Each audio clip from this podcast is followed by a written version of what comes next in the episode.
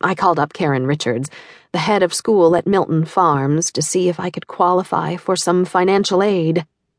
Brandon was one of their success stories, and I always tried to pitch in on school events.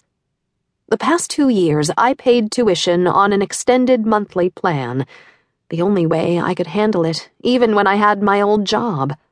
But now I was hopelessly behind, and the spring payment months were coming up. Hilary, I'm afraid it's just too late for this semester. Our funds are all allocated. And to be honest, our financial support isn't really designed for your sort of situation anyway. I hesitated. My sort of situation? She cleared her throat. I'm sorry, but look at the home you live in, Hilary. Your ex husband comes here on Father's Day driving a new Porsche. I know I don't really know what's going on but I honestly think the best solution is to work this out with him. I wouldn't normally say this, but I noticed you're several months behind in tuition payments. That's why I'm calling, Karen. Look, you know we love Brandon. We've all seen the improvement since he's been here. But this is something you need to address.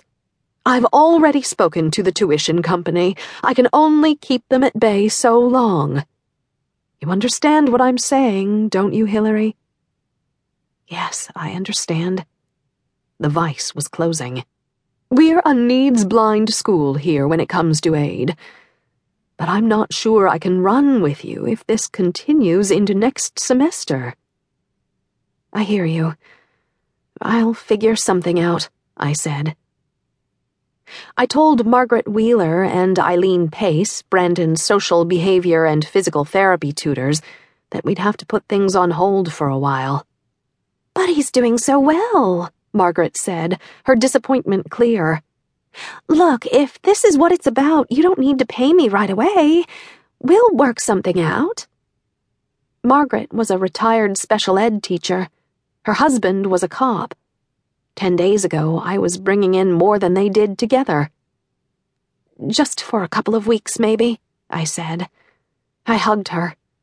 Thank you, Margaret. I put together a balance sheet of my finances. You didn't have to have an accounting degree to see that it was bleak. I had 26,000 left in the bank, including the 13 and change I'd received in severance. 4200 was due every month for the mortgage, and zero chance of refinancing that now.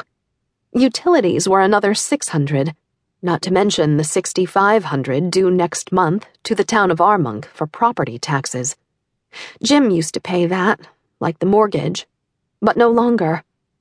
If I made Brandon's school current, that left me only 10,000. The house payments alone would eat that up. I couldn't go to my folks again. They owed as much in unsold boats as I had in debts, and it was bleeding them dry. I could cut the tutors. All the stuff for me I'd always fit in. mani pedis every couple of weeks and facials every couple of months and the trips to the mall. That was all history now. I could cut back on Starbucks along with eating out. I could even cut back on the bar method and my kickboxing though sending a spinning, grunting sidekick into a 60 pound bag was about all that was keeping me sane right now. But I saw the wave that was coming at me. Like someone in the path of a tsunami coming on shore with no chance of getting out of the way. Maybe not this month, but certainly the next. It was going to crash over me and snap me in two. Me and Brandon, like matchsticks and even if I did find another job, and quickly, the math still didn't add up. I looked at the numbers and saw what any person would have seen a while ago. Everything was falling apart. It wasn't Slick anymore who was whispering on my shoulder.